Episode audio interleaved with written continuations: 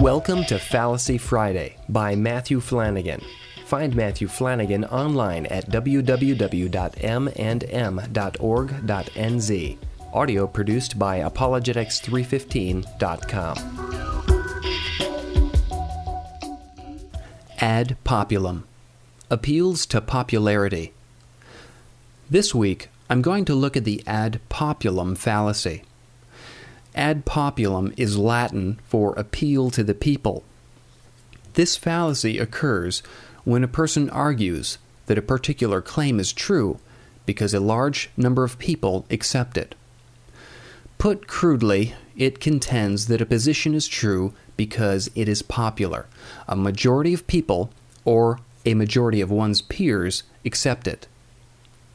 Appeals to what others think have an important psychological influence on us because we are social beings, and fitting in with one's peers and the society around is important to us.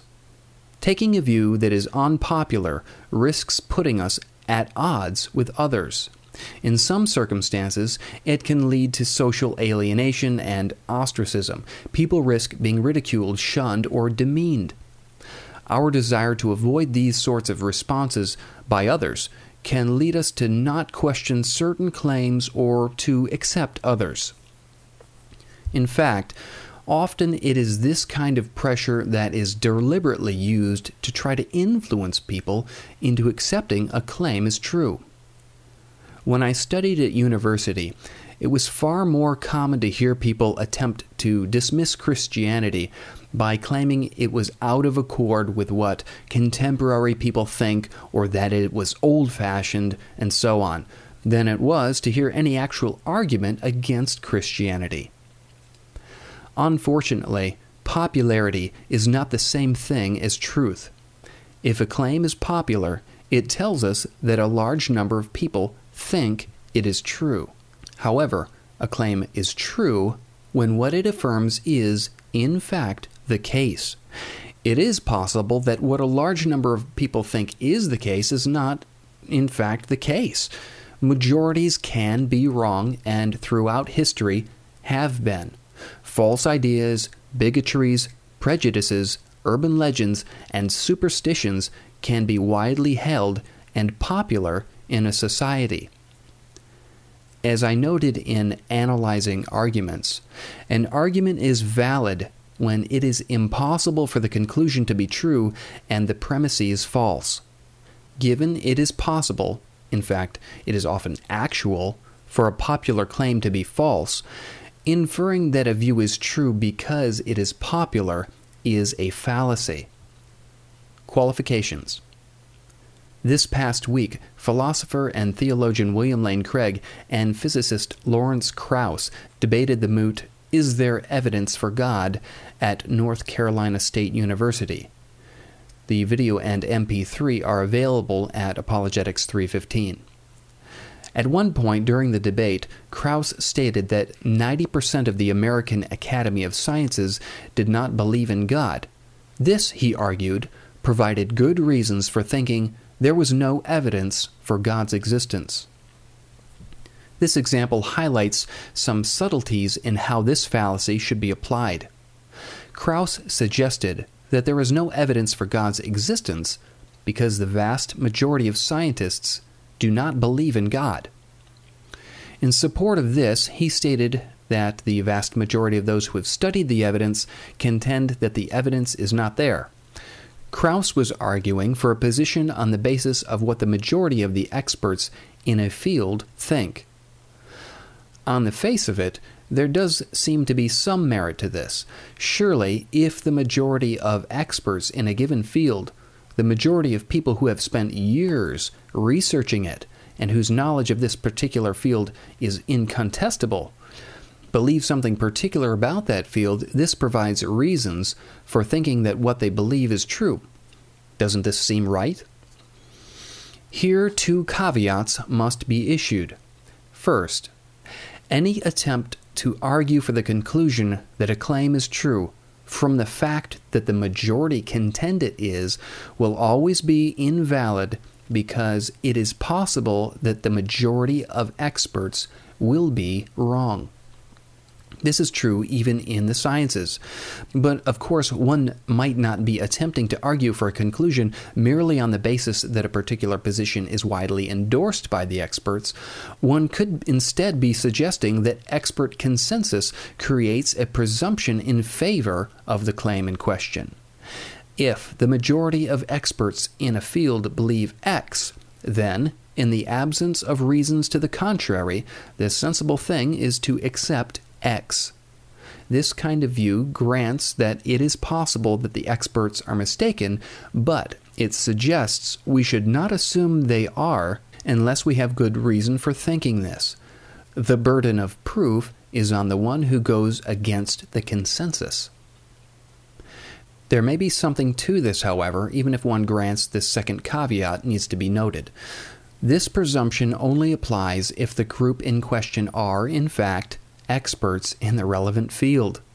Consider an example that Alvin Plantinga provided in a talk at the recent Evangelical Philosophical Society conference in Atlanta. Plantinga asked, quote, If the majority of scientists hate New Zealand, does it follow that hatred of New Zealand is scientific? Unquote.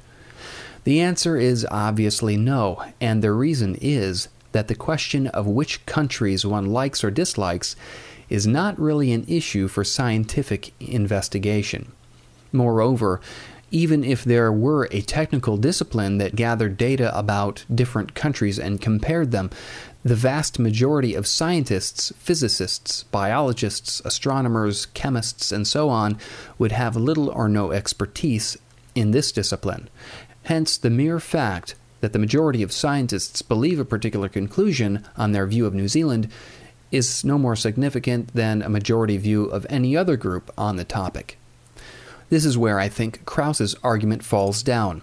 Krauss suggests that scientists are the group of people who have the best expertise when it comes to the evidence for and against God's existence. This seems false. In the debate, Craig offered five arguments for God's existence. Two were philosophical. Of these, one drew upon claims from physics in one supporting argument for one premise, and another appealed to a finding of physics as a premise. The arguments for each of the inferences from physics drew metaphysical and philosophical claims by utilizing other philosophical premises. The third argument Craig offered was purely metaphysical and looked at the relationship between contingency and necessity.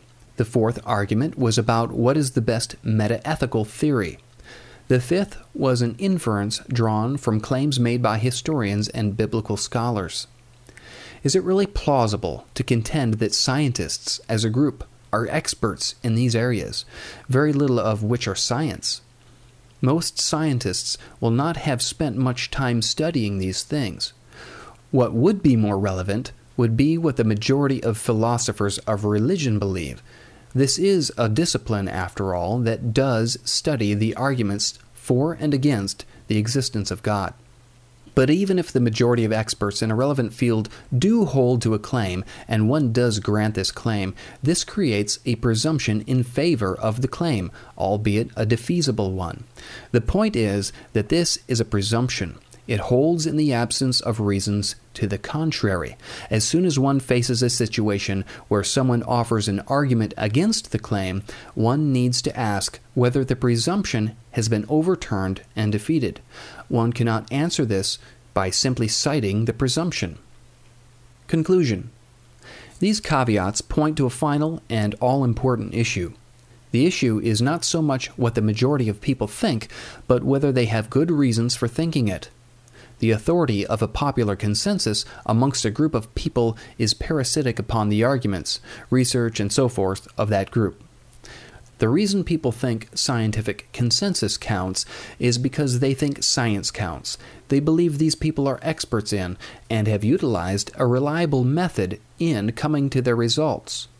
Appeals to popularity, therefore, have headway only in a context where this assumption is reasonable.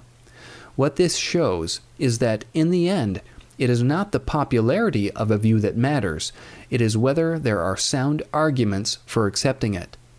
The mere fact that a view is widely held is, in and of itself, irrelevant to the truth or falsity of a position, as it tells us nothing about whether an argument for or against a position is sound.